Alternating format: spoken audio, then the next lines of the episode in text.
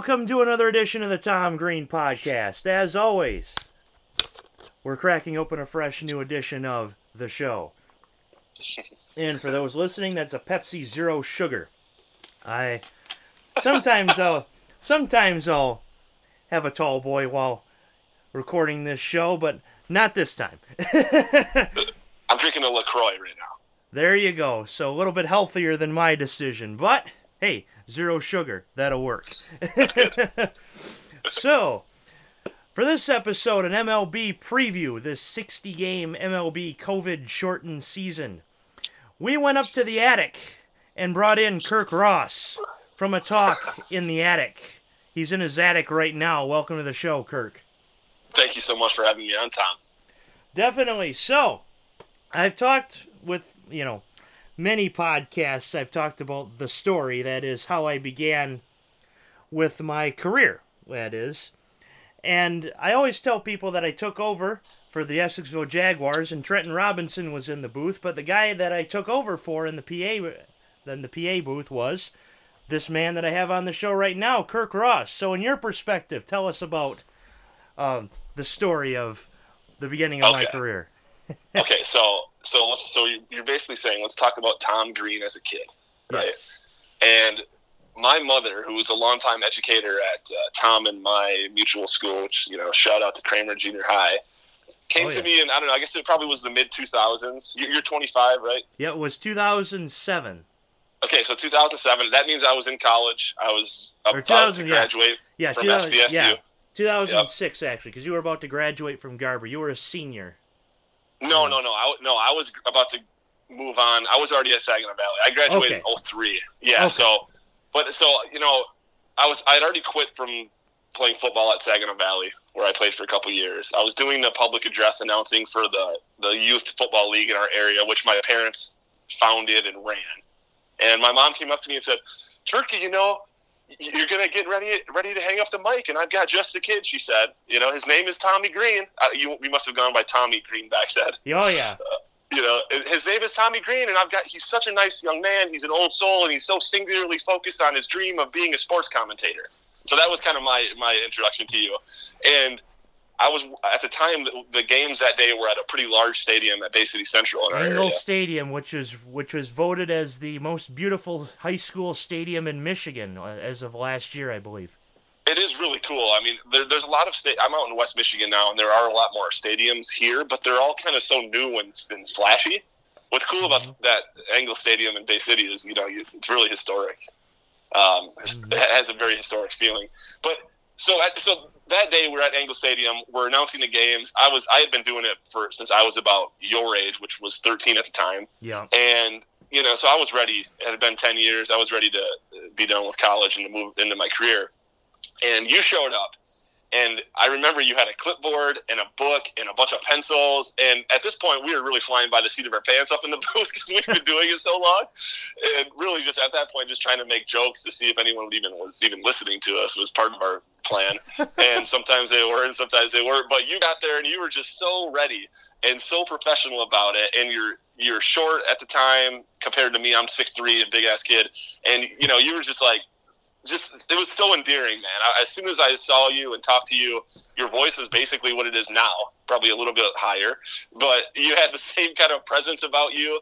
And I knew right when I met you exactly what, what my mom was talking about. So, and I'm so glad, dude. I was, I was so glad when I saw you on LinkedIn a couple years ago to see that you converted that young focus into a real career and that you haven't gotten sidetracked from. That's really it's really inspiring. So good work.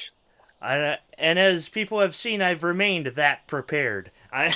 I was. It actually surprised me a bit that you told me that it was kind of fly by the seat of your pants there, because I thought you guys had rosters and everything, and here, and here I come with with all the preparations. Oh, we had rosters. we had rosters, but I think you were you had like some talking points prepared. Knowing you, you probably had some. You know, you were probably had done some research on the players' home lives. These were like four, 13 year old kids. That, that was cool too. You were. I thought it was cool that you were announcing your peers. Yes, that was that was another thing is that going through high school, I got to announce the PA for the people that I went to school with, and which Cool. e- even now it's now in 2020 that I've been doing Garber, PA for years, people have grown in the school hearing my voice announcing their Yeah. their peers. It's really just like a long. It's like a get rich slow program where you've just kind of been working your voice into their heads since before they even realized it, and now in due time they're going to be buying your sports novels or whatever it is that you're going to ultimately do. Hopefully, in hopefully in times to come, we'll see that. And then, and Kirk can attest to this. When Trenton was in the booth, Trenton Robinson, Yeah, we didn't know he was a he was a little guy. I think he was up there just helping too that day. he was a And- senior. Yes. Yeah, yeah, and he I, I, he was pretty. I mean, I'm not saying he, the kid ended up being such a stud, but he was pretty scrawny at that point. Still, he put on a lot of weight. You know, when he got a little bit older, even into a couple years into Michigan State. But uh, I was so happy to see that he he's, he was a nice kid, and I was so happy to see that he had some success, a lot of success. Of course. So you can attest to this when I tell people I tried to convince him to go to Michigan. I do remember. I think you had a mission block and hat on as well. So I Dude, tried. what happened? He, he just well, that was the rich. Was that the Rich Rod era? I mean, That was right before Rich Rod took over. So we know what happened with Trenton Robinson. But still, I tried to convince Trenton to go to Michigan. That, I do remember that. I, that. That's actually part of the story that I, I had jotted down a few things I remember, and that was one of the things I wrote down. So yes, that's what I always tell people. I I tried to get Trenton to go to Michigan, but we obviously know how that went because his class was the only class to have swept Michigan in football. Yeah, I mean, you you honestly were giving him some of the worst career advice. He's probably on a podcast right now saying this kid, this 13 year old kid, was trying to tell me to make the worst football decision in my life. I'm so glad I didn't listen to him. I wonder what he's doing now. I'm not sure, but I w- I wouldn't be surprised if Trenton did say that on a podcast. You should get him on the show. Now that would be something else. Hopefully, hopefully it'll reach out that far. This this show. So, so we talked about how I got into this field. Now we're going to talk to talk about a different field, which is Major League Baseball, and that Wait a is- minute, Tom. I don't Yeah. want to move on yet. I'm sorry. Sure. I know this is your show. I'm used to Oh, running my own show, so I probably feel like a like I'm kind of running the show. I'm not trying to. It's your deal. Ah, It's all right. Uh, I'm so appreciative that you're on the show, but that you Sure. having me on the show. But you're aware of who I took over that that program from, right? Honestly, you- I'm not. I mean, your your dad was the coach. No, no, but I, I, the when I was playing, when my dad started that league when we were of the playing age, so obviously. Um, I like to consider myself a jack of all trades, but I certainly wasn't Sure. playing on the field and then also running up at the booth and announcing at the same time. So when we were playing, our announcer was John Paul Morosi. I did not And- know this. Yeah, and so John Paul Morosi and his friends, Kyle O'Neill and some other kids like that, all many all of Kyle O'Neill is a sports information guy, I think at Michigan or at least was for a while. John Paul Morosi ultimately landed at Harvard where he got an environmental policy degree, but has spent his whole career writing about and talking about baseball. So it's you know, honestly, I'm the only one in, in of that legacy that uh, hasn't made a real name for himself yet in the in the sports media landscape. So good on you, man. But yeah, we- I think we owe a little bit of a shout out to John Paul too on that. Of course, John, if you're listening, you're more than welcome on the show, and we've we we have the bridge between the two gaps here with with Kirk between, of course, John and myself. If that if that makes sense. John, if you if you come on Tom's show after that bogus excuse you gave me, where you said the MLB and whatever contractually says you can't come on any other shows, and if you go on Tom's show, there's going to be an extreme. There's going to be some sort of fisticuffs. Not not physical confrontation, of course, but uh, maybe a mean text or something.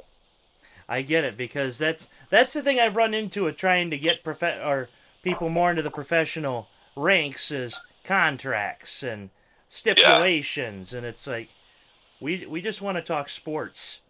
What, what I want to try and do is convince John Paul to come on as like Paul John or something. He doesn't have to be John Paul Morosi, you know, and we don't have to talk about uh, how many wins the Cardinals are going to have. Frankly, I'm not that interested in that. I want to talk about his life, you know. So uh, let's make it happen, Tom. You and I, let's double team John Paul. Maybe even get him fired from MLB Network uh, in order to get him on the show. Well, let's do whatever it takes. There we go. Go back into it. go back into his high school quarterback records and expose them. yeah, that's not.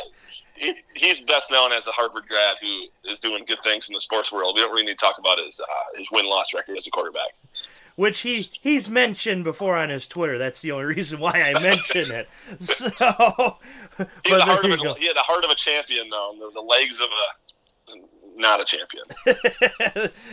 there you go. So definitely a good point made by you there, Kirk. So with John, hopefully well, even if he has to come as the alias Paul John, you're welcome on the show. so, uh, moving to MLB, um, you had told me that you hadn't really been in the game since 2014, but you had some stories about the MLB. Tell us about them.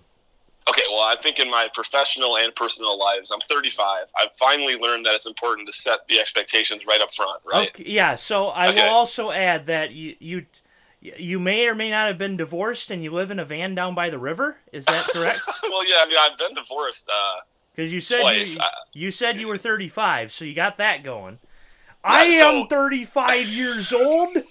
I am divorced, and I live in a van down by the river. Smoking reefer. you won't okay, amount so... to jack squat. in order to keep the expectations, you know, level set with the listeners, look, sure. this is going to be the dynamic today. Tom, you're Mario Impemba. I'm Rod Allen. Okay, and this analogy works in a couple ways. First, sure. it works because you've got all the research facts. You're the analyst, and meanwhile, I'm the color commentator with you know like uh, anecdotal information only, even inaccurate, even. Uh, but secondly, it works much like Rod Allen because I stopped paying attention to the Tigers in a maybe really stopped paying attention in 2018. That was when I kind of was over it altogether. For me, it was a conscious decision so that I could focus on some personal improvement and some passion projects in my career. But for Rod, as most of you know, he got into a physical altercation with his partner Mario, and today I promised Tom that that, that won't happen. Well. Uh, thankfully, we're over the phone, so even even if, but I'm certain that that's not going to happen. But yeah, uh, as as for that, it was it may have even been bad on Fox Sports Detroit's part to keep them there all those years because if they had so much tension and they weren't finally, friends at all. Yeah. Yeah. Yeah. I heard, I read somewhere that they only in all those years, like sixteen or whatever, however many years they they worked together, they only had like dinner on the road a few times. you know, like that's pretty wild. They're together a lot to not just like kind of become friends.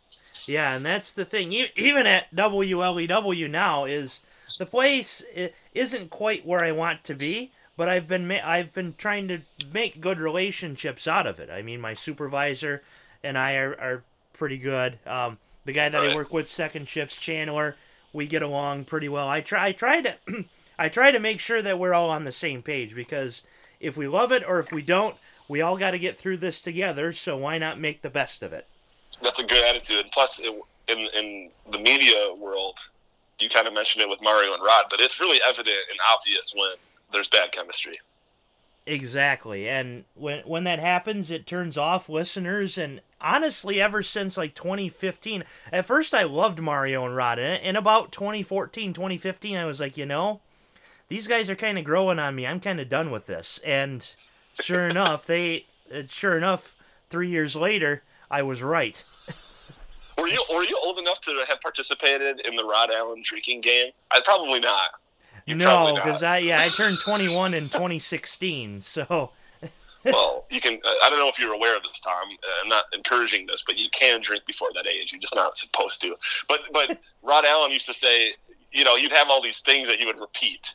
And back in like the 06, the, the World Series run, the Leyland days, you know, he really got into a groove where he would say like, talk about how Pudge is just down there having fun, and if, if he said that, you had to take four drinks. Uh, you know, the, the Holy Grail was when they would telecast that infamous charging of the mound when Rod was playing in Japan in the 80s. You've seen that, I'm sure. Oh, yeah. You know, uh, if, if that were to happen, you know, you essentially were just, you, you start boozing. Um, there was one that was general silliness, which was discretionary, but if there was general silliness out of Rod, you took a drink. I only bring this up because today in our discussion, since I'm Rod, Rod Allen, I will certainly be working to bring lots of uh, general silliness to the table. And of course, the the I say the king of that drinking game, which I've never really seen before, was when when Rod Allen would say Marcus Thames is country strong, then Oh, then Country Song was a five drinker for sure. yeah, then then you just drink the whole fifth. I mean, then then you're done. The one that I always really liked was some of the subtle ones where it, it was uh, drink, you know, whatever, three drinks. If Rod Allen refers to Kenny Rogers' veteran impact on an otherwise young staff or something like that. Because, you know, Verlander was like a, Yeah. basically a rookie. And Right. Kenny Rogers had already thrown down that cameraman and shit, so. exactly. And they, they were talking about back in 06, Kenny Rogers and his anger management before us. I would notice that. I would notice that right away when I started watching Tigers baseball regularly. Because that's kind of the first year I started really watching was They were so good. That was such a oh magical year. because I knew that they had a new manager, Jim Leyland, and it was just the attitude was just different on that team. Yeah, yeah. I, I mean, we can talk about the Tigers. Uh, that's really where, I, where my wheelhouse is. But you know, I thought the Ausmus hiring was kind of a bad hire, and I think Gardenhire was uh, would have been available back in the original Ausmus hire, right? Or was close. It was maybe just the first year off of the Twins. But Yeah. I, I think Gardenhire is the right guy. I, I like his disposition. Yes, at at first when Ausmus got hired, I thought, okay, they're taking a chance. A former catcher, so I could see this working, but I could also see this not working. So I was kind of in the middle in that hire, and then it just the wheels just slowly fell off, and it's like, yep, yep, Yeah. this was not this was not the right hire. It's time. And Gardenhire Gardenhire is a great hire for this team. It's just the fact that they're in the rebuild mode. There that maybe a lot of Tigers fans may misinterpret how Garden Gardenhire has led this team, but Gardenhire Gardenhire is obviously much better manager than Brad Ausmus. It's just a matter of can can he get this rebuilding squad ready before before He the pressure gets to him. Yeah, and, Well, or he I mean- retires. yeah. I feel like uh, most of his best work with the Twins were not exactly with super impressive rosters. I mean, he spent a fair amount of his time there rebuilding, so he's able to handle it. It- It's just so long as the in the current day, there's so much pressure from the public, social media, and all this other stuff to get uh, results now, but it's just unrealistic. I mean, the Tigers have it's a 60 game season. I've heard all about the anything can happen narrative, and trust me, as a Tigers fan, I want to believe that anything can happen, but the Tigers are going to get they're going to be in the bottom of their division, near the bottom of their division this year, most likely. You know, and I think to expect other than that would be kind of setting yourself up for disappointment. But I, I kind of had fun following along a little bit in the last couple of years. You know, not as intimately, but just kind of seeing the young players, no name players coming up. It's kind of fun. You know. Mm-hmm. And of course, this will excite you. Even, um, of course, back when we had first met, I was watching Tigers religiously. I still pretty much do, even even when they're terrible. So, Yeah. Oh yeah. probably kind of not a surprise for you that. Well, you got to under, you got to understand, Tom. When you started as as little Tommy Green watching the 05, 06 Tigers, you didn't have to sit through the the the super lean years that I went through when I was that age. You know, I mean, Mickey Tettleton. The, the last time the Tigers were really good was like in the mid early 90s, 92, 93, and they had Mickey Tettleton. They started out like 35 and five again one of those years. The same record they started out in 84, which incidentally I was born in 84, right hmm as the Tigers were winning the World Series, and the, the honest truth is that I was named after Kirk Gibson and Alan Trammell. Kirk Allen Ross is my name because my parents were huge baseball fans. So you know, I had no choice but to be around the Tigers during all those years, and uh, you finally got a taste of that, you know, in 2014, 15, 16, where things started to fall off a little bit. But you'll stick through it.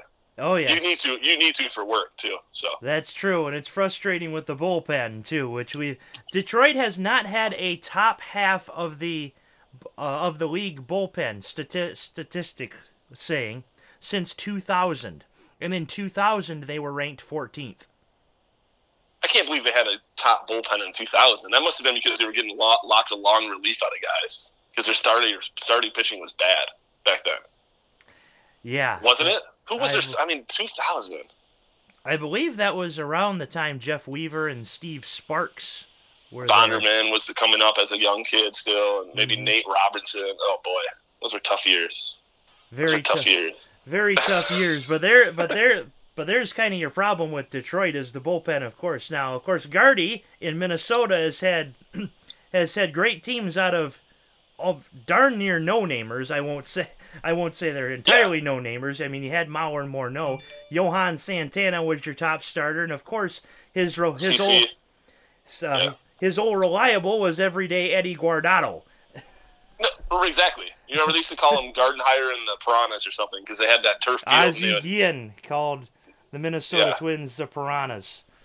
they just hit those little bouncing, you know, little chop outs that most on every other field would be an easy ground out, and they'd run, they'd beat them out for little infield singles. You know, I, I think the bullpen conversation is interesting though because in the I've seen some really bad bullpens do well in the playoffs and win World Series too.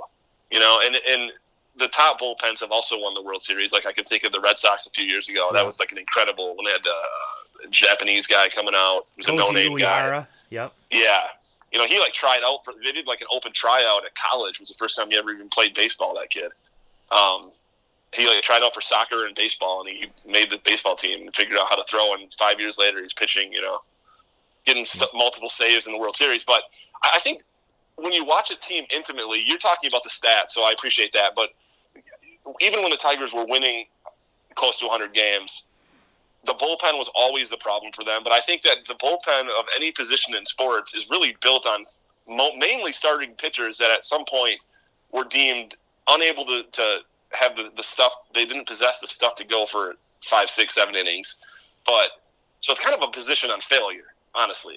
And I'm Shane not Green. discounting it. Now it's become more specialty and all this. And those guys are all impressive. I'm not throwing shade at all Right. but it's not exactly. It, there's a lot of good teams that hate their bullpen. You know, anytime you watch it closely, there's a lot of games that get won and lost in the last couple innings, and that's because bullpens struggle a lot. It's a hard job, too. It is. Shane, Um, Shane Greene is definitely one of those one of those pitchers. Started out with the Yankees and started well. Got traded Yeah. to Detroit. Was a starter. Fizzled out. Became the became the top notch closer. And of course, because because Detroit's of Detroit's rebuild, he got traded to Atlanta for a couple Right. of prospects. Yeah, Sugar Shane. I, I, met him a couple times. Uh, I used to be part of this West Michigan Whitecaps uh, fundraiser every year, and I would go on behalf of my company, and we every table that you, each company would buy a table and send people, and every table had the opportunity to sit with someone, and one some of the one of the Tigers that was there, and one year we got Sugar Shane. He was kind of arrogant actually. Um, he looked really cool. He was like fashionable, and all the girls wanted to kiss him, but he was kind of mean. Um, but then the next year, who was, dude? Who was the closer that we had a few years ago? He wasn't a closer. He was a, but dude, it was just hilarious because we were all at the time all just drinking, crushing beers, and some of the other tables because it's West Michigan were kind of dry tables. So he was getting all these texts from people like, dude, have your have that guy. It was me. Have the guy go, come get bring me some beers. Super funny. Oh boy, yeah, that's that, that that's definitely fun times. Um, Shane, I went to uh, Tiger Fest back in 2018, and I actually got to meet Shane Greene. And Was he I, nice? Um, he was he was pretty nice to me. Uh, probably because it was one of those social media dugout. Some you know it was the social media dugout things, and I had said to him uh, that the same thing that I had said to a lot of my peers, and that is, if he's good, he's related to me. If he if he's not good, he's not related to me. He's got that E on the end. That's really Yeah. a differentiator. So But, I, I'm a little su- he's, yeah, I'm a little surprised you didn't ask him if he was related to me, because you probably I, didn't well, even remember. You, guys are built sa- You guys are built very similarly. He's about six inches taller than myself because I'm only five nine. He's tall. Yeah, he's tall and like a string bean. Uh, yeah, I mean, I think uh, those years when we when you first started watching with Zumaya, you know, that they had some they, Fernando Rodney. That those guys Yeah. were all explosive arms. You know, they had power arms, and sometimes that would result in blown saves. But you know, Or it if you're Zoom, or if you're Todd Zumaya, Jones. yeah, Todd Jones too. Or if you're Zumaya, you just throw your arm out after a year and a half. dude. He he threw so hard that he broke his elbow just by throwing a ball. I mean, that's pretty. The amount of force that that must have required. Yeah, that that. wow, 106 miles an hour.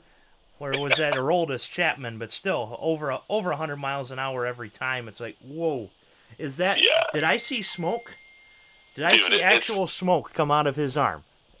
You, know how like if, if we we just were talking about how starters who don't necessarily make up the right composition to start, you know, long term in the big leagues, end up getting relegated to the relief position. What about guys like Zumaya who aren't even really physically responsible enough to pitch a whole inning because of how hard they throw? You know, are those guys just going to become like two pitch type guys? Is that where we're going to head to?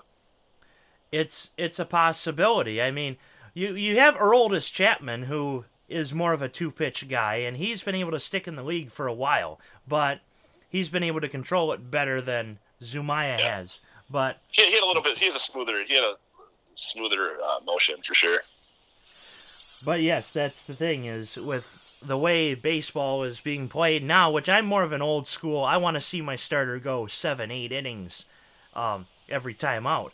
But that's unfortunately not the name of the game anymore, and you have long relief and bullpens and that, and that's why, and that's a reason why I think the Dodgers still have not gotten over that World Series hump. Is that I think Dave Roberts just overthinks the hell out of his bullpen in the playoffs, and it yeah. it costs him every time. Yeah, I mean, I think this year is going to be super interesting because the, the you know the 60 game season, uh, certainly anything can happen, but I think the biggest thing you're going to see is that when the postseason comes around, which I believe is an unabbreviated postseason schedule, so you know that's going to the postseason is going to be a third of the length of the overall year, and what that means is that got veteran guys, the Scherzers and Verlanders, just to keep it with the Tigers, because they'll also be contending. Uh, you know, they're going to be in midseason form, and they're going to be able to, to pitch on a short rest a lot more easily than they would be able to in October on a normal year after 170 games, 162 games. You know, mm-hmm. so I think I think the bullpen is going to be less important this year in the postseason because of that. You think? Do you agree? Yes, the um, one um, let's see, longevity throughout the season really doesn't matter too much now because it's only 60 games. And the, you're playing, let's say you play 5, 7, and 7, you're playing 65, 72, you're playing a, a total of 79 games. So yeah, you're mid-season form. So you so literally mid-season form as as 81 games would be halfway through a 162 game season. So you're looking at literally mid-season form. So really, if I were a manager, I wouldn't really to worry too much about straining my starters or bullpen because you'd be in the middle of the season when the postseason is here. No, I know, and I think I think you're going to see with that some of these older, you know, some of these guys that you we may have given up on might kind of see this as an opportunity to just go all out again. Like they, you know, it's frankly the season's a little long. I, I love baseball, um, but 162 games is lengthy, man. You know, and these players are going to appreciate the shortened season. Uh, maybe not the. I don't know how they're working the money out, and I understand it's a big business, and that's why the season's as long as it is. But I mean, 160 games is a long time, and the Tigers were playing 180 games a year for seven years in a row. Felt like. Yeah, it, it felt that way, and with yeah, with the shorter season, you're gonna see a you're gonna see a lot more turn and burn, if that makes sense. It's um, gonna be intense, dude. It's like when the NBA had that short that strike shortened season. Everyone preferred it. Players preferred it. The fans preferred it. You got way better games. Every game counted more. I think it's going to be exciting. I, I, I listened to your podcast with your uh, friend or your, your contact who was the Mets cameraman, oh, Elliot, yes, Elliot Brown. Yeah, Elliot. yes, yeah, and I, and I heard you guys kind of expressing your distaste for the sixty game season, and I, I totally understand your talking points on that. But I also heard you talk about how you've been watching reruns of the British uh, uh, Weakest Link or something. Millionaire, so, you know, yes. we're, we're all gonna. I think we're all gonna be ready for the the real life drama that's happening. You know, it just it just hopefully doesn't come at the cost of injury, and I don't I don't even mean coronavirus injury. I mean. Uh, guys not really. It's just such such a different kind of season, you know. But that said, all these Venezuelan and, and, Central American guys who really haven't spent a ton of time playing in the cold won't have to go through Detroit Aprils like they typically would either. And that's you know? the thing uh, that us Detroit fans have complained about with April and May is, oh, our our hitters aren't doing anything. Well, because it's cold. It's cold, and half the games are rained out. They should just do all the. It's kind of a disadvantage, but they should just start the season on this in the South. Honestly in a regular year, I should say. But yes, I and yes, I was I wasn't too thrilled about this mandated season at first, but yes, if if if I was looking for good drama television, now I refuse to watch any of that soaps or any of that BS that you see on CBS in the afternoon. But if I was so drama hungry that I was watching Chris Tarrant and British Who Wants to Be a Millionaire, that tells you that yes, I am ready for sports to come back. okay, dude, we've been watching. We've been watching for the first time. So I, these aren't things I've already seen, but for the first time, we are watching the old Survivor seasons, and that show is awesome. I love the psychology and the sociology of that show, but in a sports thirsty world, watching somebody balance a log on top of a stick becomes extremely exciting. I get it. I I was a Survivor fan for many years back in the back in the older days. Now I really don't watch it all much at all. Like Amazing Race, Amazing Race is another one I love to watch. And why don't we get on? Let's get on that thing together. We'll be like the odd couple. There, yeah, there we go. Amazing Race is one, but when they when they moved Amazing Race out of Sunday night, that's when I stopped watching because that was more of a, that Sunday night, uh, get your week started, good drama TV. Yeah, yeah, and you don't really need to fo- It's not too heavy. You don't really need to focus on it a ton. We're we're big fans of Big Brother too. Big Brother starts this gotcha. week. I, I, have aspirations of going on that show, um, but you know, Jeff, right. you know who my you know who one of my goal at the Talk in the Attic, one of my goal interviewees is Jeff Probst. There we go. I love that guy. yes, and I and one of my one of my former guests, uh, Ben Probst, who I went to school with, I did ask him. He is not related to Jeff Probst, and he gets that question a lot. So because everyone loves Jeff Probst, man. He's so good under pressure. He handles like crises really well. He's so I don't know, man. He's impressive, exactly. and he's also pint sized, which there's something endearing about that as well. That's true. Just make sure your tribe is not spoken. Oh yeah, he's. If, if, I, would love to have my flame snuffed out by Jeff Probst. I'm saying that, and I don't mean that with any sort of innuendo. I just mean straight up on the game. So right. if anyone's listening, get me, get a, go listen to a talk in the attic and get the the host on Big Brother or Survivor. If you can sneak my wife on there as well, that'd be great. But there at least go. me. Just make sure make sure it's after the tribe merge, so that way you get on the jury.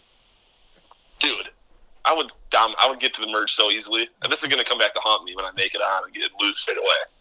I already have my strategy. I'm not going to divulge it. It's my own work product. that's that's true because I thought about asking. Wait, wait. Let's keep that a secret so that way it comes to fruition and nobody yeah. knows. So, dude, I'll get on there and blow it. You know, get all excited and act way too aggressively, just like I've done in my professional world it comes with good results, and then it rubs people the wrong way too. You know. there we go. So yes, this the MLB preview has turned into dramas. yeah, television, but but it's Dude, good. That's what podcasts I told, I told you up front, General Sil. I'm the Rod Allen. Okay, exactly. We can talk averages if you want, or we can talk about you know the uh, the respective height of Jeff Probst. It is your show, though. Let's, I'll let you get back on track. Sorry, hey, dude. that it's it's fine. That's what that's what podcasts are meant to do. Is you just you just kind of steer it a general direction, and you kind of just let the wheel take itself. Now, if you're on if you're on M53 or I-75 or I-96, you don't do that. But when you're when but when you're on an actual podcast, you know, you kind of just let the let the show take its own twists and turns. And so far, it's it's taken the twists and turns of reality television, which is which is good, which which is good. So you brought up Impractical Jokers, man. I guess I that was off the air. It was I mean, pre-show, got, but it's it's well known from from people that know me that I know I like the Impractical Jokers. Got to see them at the Soaring Eagle or once, and they're oh man, oh man, it, it is hilarious. Well, how do they do they interact with the crowd a lot and stuff? They kind of do. It, the show that I went to at Soaring Eagle was more of a deleted scenes type thing. They showed us a lot of deleted scenes that you will not get to see on actual TV, and and they made some stand up too. That's cool. That's cool. Oh yes. Yeah, I mean, I, so let, let, me let me force let me force myself back on track here, and you, you can decide to pull some of that stuff out if you're. I, I want to be offended, but I think in, in a 60 game season, you know, it's not so short. Do you remember Chris Shelton back in like 2006? That was would have been your first year. Chris Shelton hit like 12 home runs in April or something. I remember you know? that vividly, and I was disappointed towards the end that that that, that pace didn't continue. But well, it didn't continue starting like in May. You know, I right. think he was in the minors by July or something. Yeah. And you know, so by the time the postseason's rolling around, the Chris Shelton stories have kind of fizzled out, and there's always mm-hmm. some of those stories. And with the veteran presence and the, the veterans' ability to go all out, provided they're prepared for the season, I think that the teams that were expected to do well back in during the hot stove period of time, I think are the same teams that are going to have a really good chance to win here. Obviously, an underdog story is more likely on a 60 game year, but I think the the Yankees and the Phillies and the Dodgers and the Twins are going to be the teams. You know, that's just what I personally think. With Joe Girardi taking over in Philadelphia, the expectations are going to be a lot different, especially with that club. At least, and Bryce Harper's aggressive, man. He's going to play with a reckless abandon this year, even more so. You know, I, I think that's going to be contagious. And I'm sure you've seen the meme. That's a clown question, bro. Where oh, I love that. Yeah. mentioned Bryce Harper. I don't recall the actual question, but I, I can I remember it vividly. What was the actual question? Do you remember? I can't remember it off the top of my head, but MLB Memes has their profile picture of Bryce Harper um, wearing a clown clown hair and a clown nose, and it says, "That's a clown question, bro." It's hilarious. so as we said, 60 games. It's going to be all out. I took an article um, from MLB.com. I don't have the writer's name on it. I'll give him credit at the end at some point. But he had said 60 games won't settle things, and it's kind of true. This season promised September chaos even with a 162 game schedule. That's because at least 20 teams see a reasonable path to the postseason. Tigers, well, we hope, but we're not going to expect.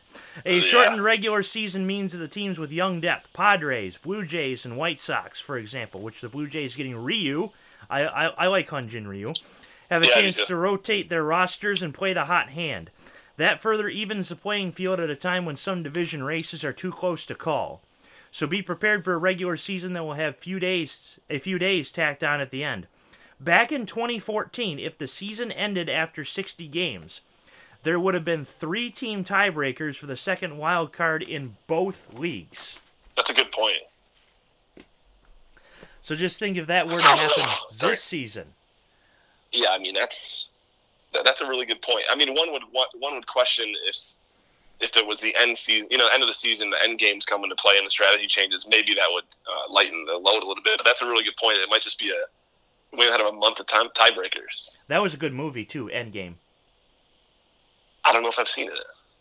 Avengers Endgame. Oh. Oh, oh, yeah, yeah, yeah, yeah. I did. You yeah. mentioned Endgame. What that that became my first thought was Endgame. You have yeah, every, I, Jim you Leyland yeah. starring as Iron Man. Gene, Gene Lamont Ant Man. you have all these. What did it cost you? Everything. oh my goodness, dude! I, I think are, are they going to modify the? When you were talking with Elliot, you got into some of the rules, but I don't think you got to this level of specificity. Are they, they're going to have to modify the tiebreaker rules somehow, because that's going to be a problem. Yeah, I, I didn't exactly see how those rules were ironed out, but the Manfred and the PA and the PA probably said, you know what, screw it. Let's hope it doesn't happen, and we'll deal with it if it does. Yeah, I mean, not to bring Survivor back into this, but you know, maybe yeah. worst case on on day sixty of the season, you just draw rocks.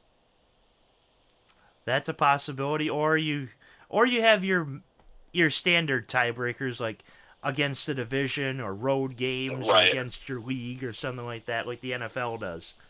Yeah, yeah. Now they would have to set that up for now, though. Otherwise, it's going to be conspiracy theory city when it comes around, and they're like, "Oh, you're just making the tie-breaking rules like this because the Yankees. You want the Yankees to win, and all the other nonsense that you hear all the time." Mm-hmm. The Yankees are going to be really good, by the way. Exactly. Uh, except if you ask MLB memes, because they're like, well, 27 rings, Yankees suck. well, I mean, all you have to do is look at their uh, their meme profile picture to get what you need from that site. From those guys. Juan Pierre memes. Those dominated the mid 2010s. Dude, Juan Pierre was bad. What about Neifi? What about when the Tigers went after Neifi Perez? He was kind of a similar underdog athletically. My dad, or no, my dad calls Neftali Feliz Fifi, but he also called Neifi Perez Fifi. you were, you don't know this, time, but you were just one vote away from being Fifi Green. oh boy. Some people calling me that on the air now. Oh man, yeah. So who do you? So I think Bryce Harper is going to be the MVP. Of the NL, it's it's going to be either Harper, perhaps Acuna. Um, in fact, I, in in this same article, the guy says Ronald Acuna Jr. will win will be the NL MVP anyway. Why not? Acuna impacts games in all sorts of ways and will be a top five player for the next decade or so. Look how he filled up a stat line in the first MLB season 41 homers, 31 stolen bases, 127 runs. He's also a very good outfielder, at, and at 22, he'll get better in every area. I could see it, but I mean, Harper Harper's in line for it in the NL. Um, I, Trout. I, I I hate to be the guy that's coming out and saying Harper and Trout, you know, but which could have been said the last seven years or something. But uh, I Mm-hmm. do think Trout and Harper are the best players now. Trout's just You know. got to have a better team around him. I mean, man, almost Yeah. every year he's in the MVP race and his team is only winning like 70 games. It's like, get this guy some help. Joe mean, Maddon hate- hopefully will bring him that help. Joe, Joe Maddon's cool, but I hate. I, I mean, let's talk. Let's talk philosophy here, Sure. and even semantics. If do you remember when Vlad Guerrero was their best player, and they're not even. They had such a good team. They had so many good players in that team. There, uh, uh, there really wasn't.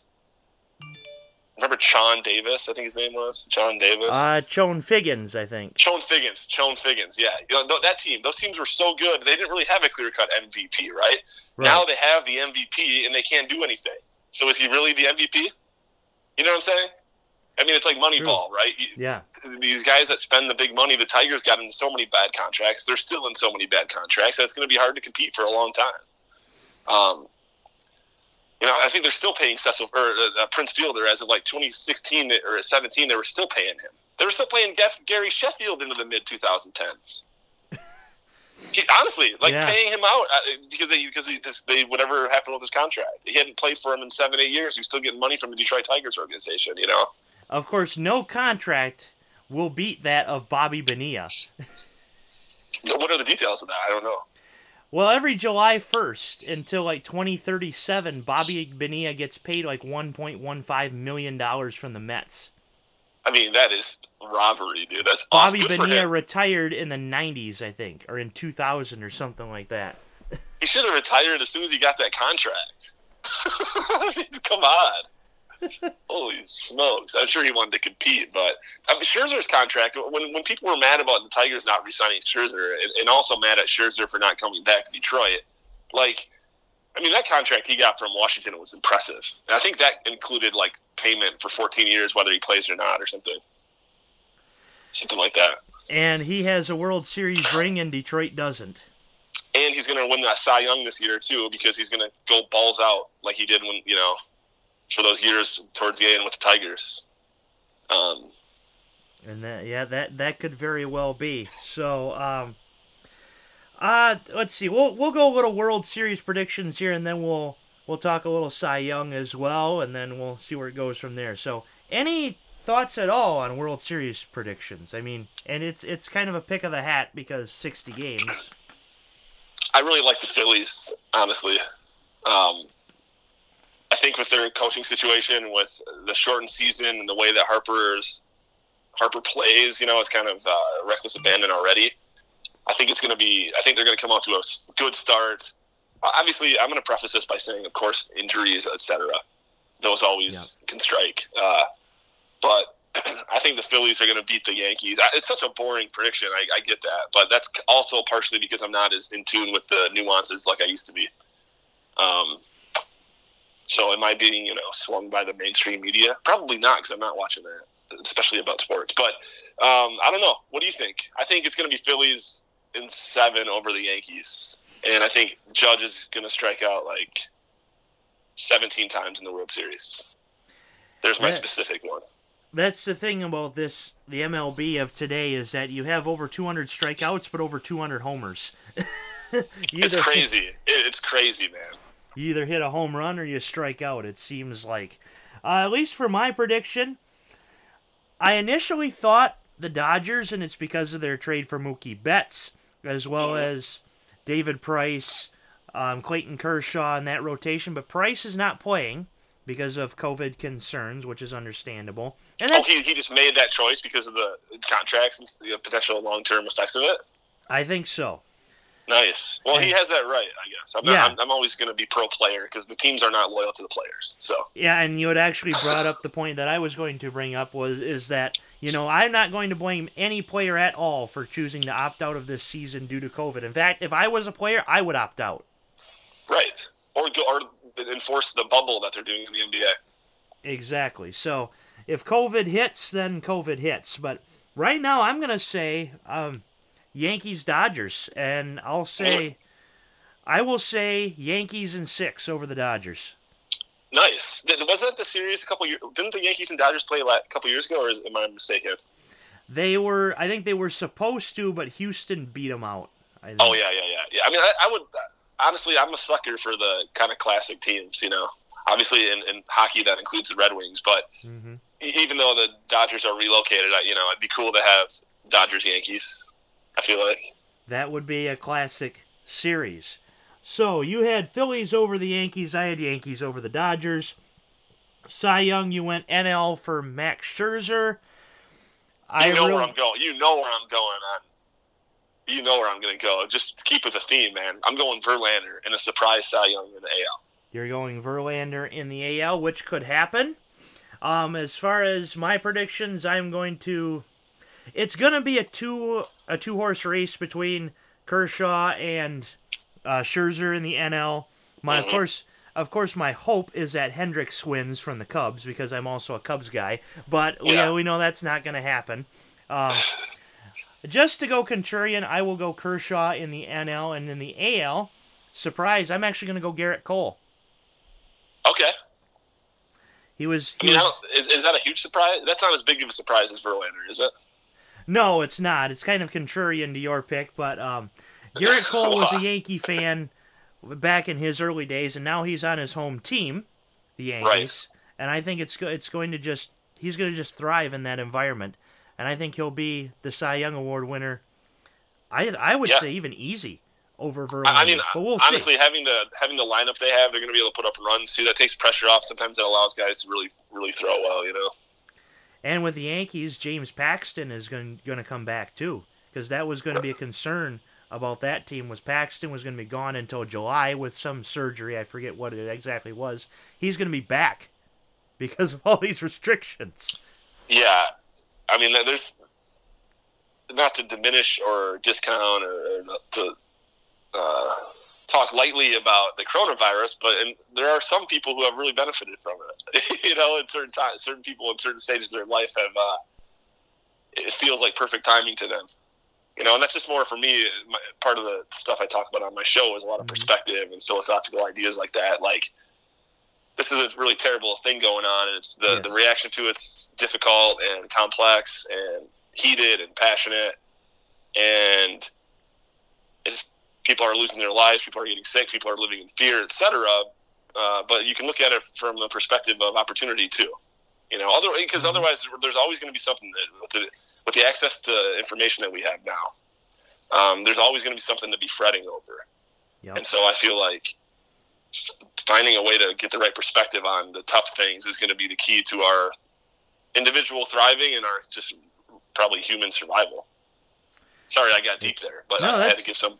I had to give some of the people on the show course. a little bit of a chance to to Yeah. hear what, what what I talk about. You know, but I, but I think Right. that, like you just mentioned that example. You know, where that people are going to have opportunities to shine this year in, in sports and wherever their career is that maybe wouldn't have otherwise. Yeah, and honestly, with my even my job situation, I was getting real frustrated with um, the fact that I had to be at a radio station six days a week and away from pretty much everybody. Um, and then COVID hit, and it's like, wow, I have a You're chance to slow down. yeah, I have a chance to slow down and enjoy where I'm at right now. So are you working? Are you recording out of your home studio? Correct. Nice, nice. You're legit in a bubble. I, I am. So I, I tell people that I entered entered the bubble ten weeks before everybody else did. Well, yeah, you had to get in there and put your soundproofing equipment or you know your, your sound absorption stuff up. You couldn't just go in like we did, just right into the bubble. So Right. yeah, that's cool though. You- So you're exactly that's a perfect example of the, of a, you know positive perspective on an otherwise sketchy or scary situation. Exactly. And so, um, a very good conversation there about MLB and reality TV and COVID restrictions and whatnot, and the story that started, excuse me, that started my career. But it's all in good fun, of course. Podcasts are, aren't meant to be just in one general direction. It's supposed to be a fluid conversation about whatever. yeah, hey, I mean, so you, you may get hate mail. You know, I may, I probably won't because you you won't be divulging my uh, email address. But they may say talk sports. You know, but I just there's so many takes out there on the sports. There's so many takes on the numbers. You can go to baseball-reference.com, like all of us baseball nerds have been going to our whole lives, and get uh, Mookie Betts, you know, stats on Sunday afternoon games in warm weather climates. If, so, if the, that information is available. Yeah, and you, You could probably the, the could- conversation and perspective between two people is not available. So that's kind exactly. of my take on You it. could probably get stats on Mookie Betts after he eats cinnamon toast crunch. What is his average there? Exactly. It's so. I mean, it, it, and that's and honestly, that's one of the biggest, the biggest thing that I miss about following the Tigers religiously, like I used to. Is I'm a math guy by nature, and I know that makes me sound quite attracted to you, lady listeners. But What's but, two know, plus a- two? well, uh, you, you put me on the spot, man. Uh, you know, so, but, you know, so That's I'm right. a math guy. fish. It- exactly. I really enjoy watching the Tigers and kind of running the math the whole time. Okay, if Cabrera's batting uh, 300 in his last 10 at bats, uh, you know, I can say, okay, if he gets a hit here, he'll be four for 11. If he if he doesn't, he'll be three for 11. I can run this the mental math, and that's kind of good mental uh, exercise. Once you're out of school, you don't really do a lot of stuff like that, and so Right. that's one of the things I, I legitimately, truly miss about sports, about baseball specifically, is all the stats. Exactly, and that's kind of how I got into it too, is the stats and following all these teams, and I just kept doing it my entire life, and then I almost had to be forced to stop with this job, and sports said, or the world said, no, we're we're, we're gonna get you back to it at some point. I'll shut this down for a few months so that you can focus on broadcast, and we'll get we'll Yeah. get you back to it. Well, I got to tell you, man, I, I, I mean this. Uh, I know you're not a fan of the mockish, but I, I really mean this. You, uh, from when I first met you with your clipboard and your Michigan hat and your aspirations of talking Trent Robinson into going to your school, and this is the way you carried yourself and your presence, I, I, I assumed that you were going to stay focused. You didn't seem like a kid that was going to lose his way. You were going to stay focused on your dream, and as long as your dream stayed being a sports person, you were going to make it happen. And it's really makes me happy to see uh, not only a fellow, you know, graduate. That's kind of just happenstance that we went to the same school, but really Yeah. someone that I met and remember despite our limited reaction. And I'm really happy to see that you're doing your thing, man. So keep it up. Yes, and a shout out to Kirk's mom, Mrs. Diane Ross, for introducing us. Not of the Supremes. Right. Uh, unfortunately, to many a telemarketer, telemarketer in my youth, you know, calling and is Diana Ross there? Uh, no. Hang up. It's one of the only ways to get a telemarketer to hang up on you, though, is to feign them into thinking they have a celebrity on the line. But right. yeah, dude, I- she she was when I told her I was coming on to do this, and I also told her, which I don't know if you've informed your fan base yet, but you're going to come on and on one of my shows too soon. Yes, Um, that was the that was my next question. Was we thought of this as a home and home, so we did this home. We're we're going to do the other home. Yeah, and uh, unfortunately, in the coronavirus era, you know, home and home is kind of just both of us li- literally at our own houses. Uh, Right. Doesn't not quite the same, but but uh, I'm I have I have shows every Tuesday and Friday without fail. Uh, the consistency is one of my primary goals of this first phase of the show, and I'm on episode 41, was dropping today. I still have to write it and record it, but it will happen. Um, And Tuesday episodes are really just me and original storytelling, some comedy, some uh, performance of some sort, a little bit of music. Uh, they're shorter. They're kind of more drive time appropriate. You know, you can get a Right. whole one down on your way home. It's like 20, 25 minutes usually. Mhm. Uh, but then Fridays, I have intimate, in-depth in- interviews with people, and the whole goal of the show is to be open and to share your perspective and to be free of judgment about it, and to really, for me, it was a way for me to confront some of the things that I was ashamed of, that I felt like in my head everyone was judging me for, and oh, he got divorced, all this stuff, and then I, I talked about it publicly on the very first episode, and suddenly the problem went away, and I realized that it wasn't how the people, other people, were reacting to what happened to me. It was how I was treating myself about how I was reacting about what happened. You know what I mean, Tom? Mm. Yeah, and exactly. And if you and if you go back and listen to this show, I wasn't going to try to mention that, but I I then turned it into a Saturday Night Live skit because I just try right. I just try to put make fun, good fun that is, out of right. out of situations. Yeah, that's what it's all about. So I think there's good good synergy on you know not only do we have a history together, not only am mm-hmm. I impressed with what you're up to, but I we're gonna have a good conversation too because I don't know a lot about you personally, and you know we don't have to talk about anything that you don't want to when you're on the show. We, we, we can right. talk about anything you do want to, um, and it probably won't sound that different than what we just talked about. exactly. Know? So, so, uh, so yes, you were going to talk about um, when you told your mom that you were coming on this show. What was her What was her reaction? Because we got we got to so get happy. this. She wanted me to. She said, "Give him a hug." I said, "Do you not know about COVID nineteen, mom?" So no, so uh, she she was really she, she reiterated all the things that she introduced me uh, to you all those years ago the same way. You know, oh, he's such an old soul. I knew he was going to do that. I'm so happy for him. Tell him I said hi. Tell him he's one of my favorite students I ever had. Uh, tell him this, you know. And so, you know, those of you listening that don't know Tom or Tommy, as my mom would call him personally, uh, he's a real deal. He's off. He's the genuine guy. He's real McCoy. So what you hear is what you get, and all of us who have met him in person know the same thing. So I appreciate you giving me the opportunity to talk on here. When you come to my show, you'll be doing most of the talking. Got so, sounds good, and yes, that that's that's kind of part of the show. Is I'm kind of I'm kind of the host that kind of just make sure things keep, you know, make sure things keep in touch here. I guess if that makes sense. And of course, when yeah. I come onto your show, it'll be it'll be the opposite, where kind of like George Costanza. Whatever I do, I do the opposite. that only works, as we know, for men. It did not work so well for Elaine. You might end up just staring at tires spinning around on a, on a display for a while. But, right you know, I, I have maybe a little bit more of a need. You're on the radio, right? So you talk yeah, all day. Um, pretty much. I was finding that in my initial conception of the show it was going to be primarily interviews. The reason I'm talking about this to, to your in the show for your sure. listeners is to understand yes. what kind of discussion we might end up having. You can learn more about Tom.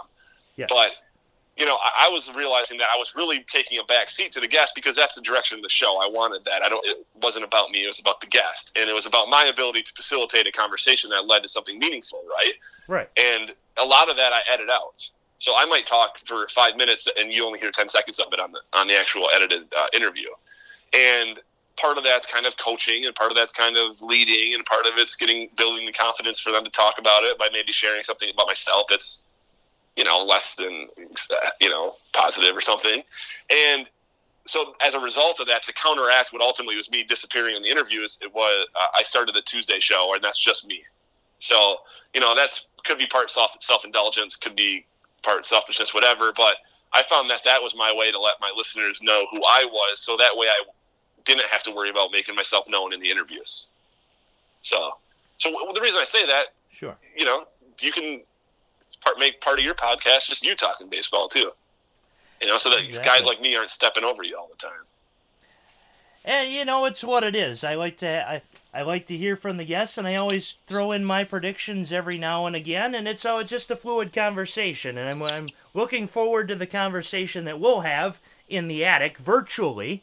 That is, yeah. Uh, within the next few days or so. So good conversation here.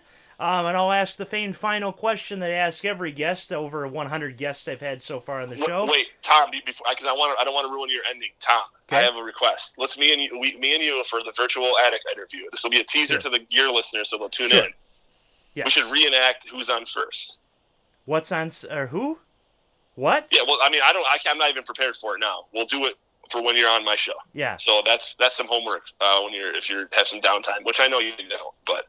Um, let's try to make that happen. Yeah, uh, and Sorry. of course, what's on second? So he who's on first, what's on second, and I I kind of have the routine down. I just have to make sure that I, I'm up to I'm up to speed. But Abbott and Costello, yes, making sure that we're we're in for that. it's so, a free form event. Of course. So the famed final question I have for you is: anything else you have to add to this wonderful Tom Green podcast? Absolutely not. I already I already feel like I uh, took you off track more than maybe you wanted to, but I, I really am uh, appreciative that you're bringing me on. I'm super happy to see that you kept with your early conviction and made it happen. That I, I legitimately mean it when I say that's inspiring to me. Uh, for those of you listening, if if you feel like uh, you had a dream that has died, but you still kind of have a nagging feeling to do it, take Tom as an example. Just make it happen. You know, Tom, you just made it happen. That's really cool to see. Exactly. Make it happen. Kind of like the Cubs in 2016. It's gonna happen. It happened. Kind of like this year with the, the Detroit Tigers. You heard it here first. They're going 58 and two in the regular season. No, I'm joking. They're going to struggle, but you know, I have nothing to add. All I wish I could add is some. Maybe Casey Mize will win the uh, AL Rookie of the Year. How's that's, that? That's a That's possibility. all, I, that's all I have to add. And I'd, I'd I'd like to see that, and it's a very good possibility. So He's we'll- starting in Toledo, though. Is he know. starting in Toledo? I'm I'm not sure. I think so, but with the way this this season could go, either way, anything is possible. So I love it. Thanks for the optimism, Tom. there we go. So he is Kirk Ross, and we just had the Tom Green talk in the attic, and soon enough, you'll see it soon. We'll have the Kirk Ross talk in the attic. This has been the Tom Green podcast. Thank you.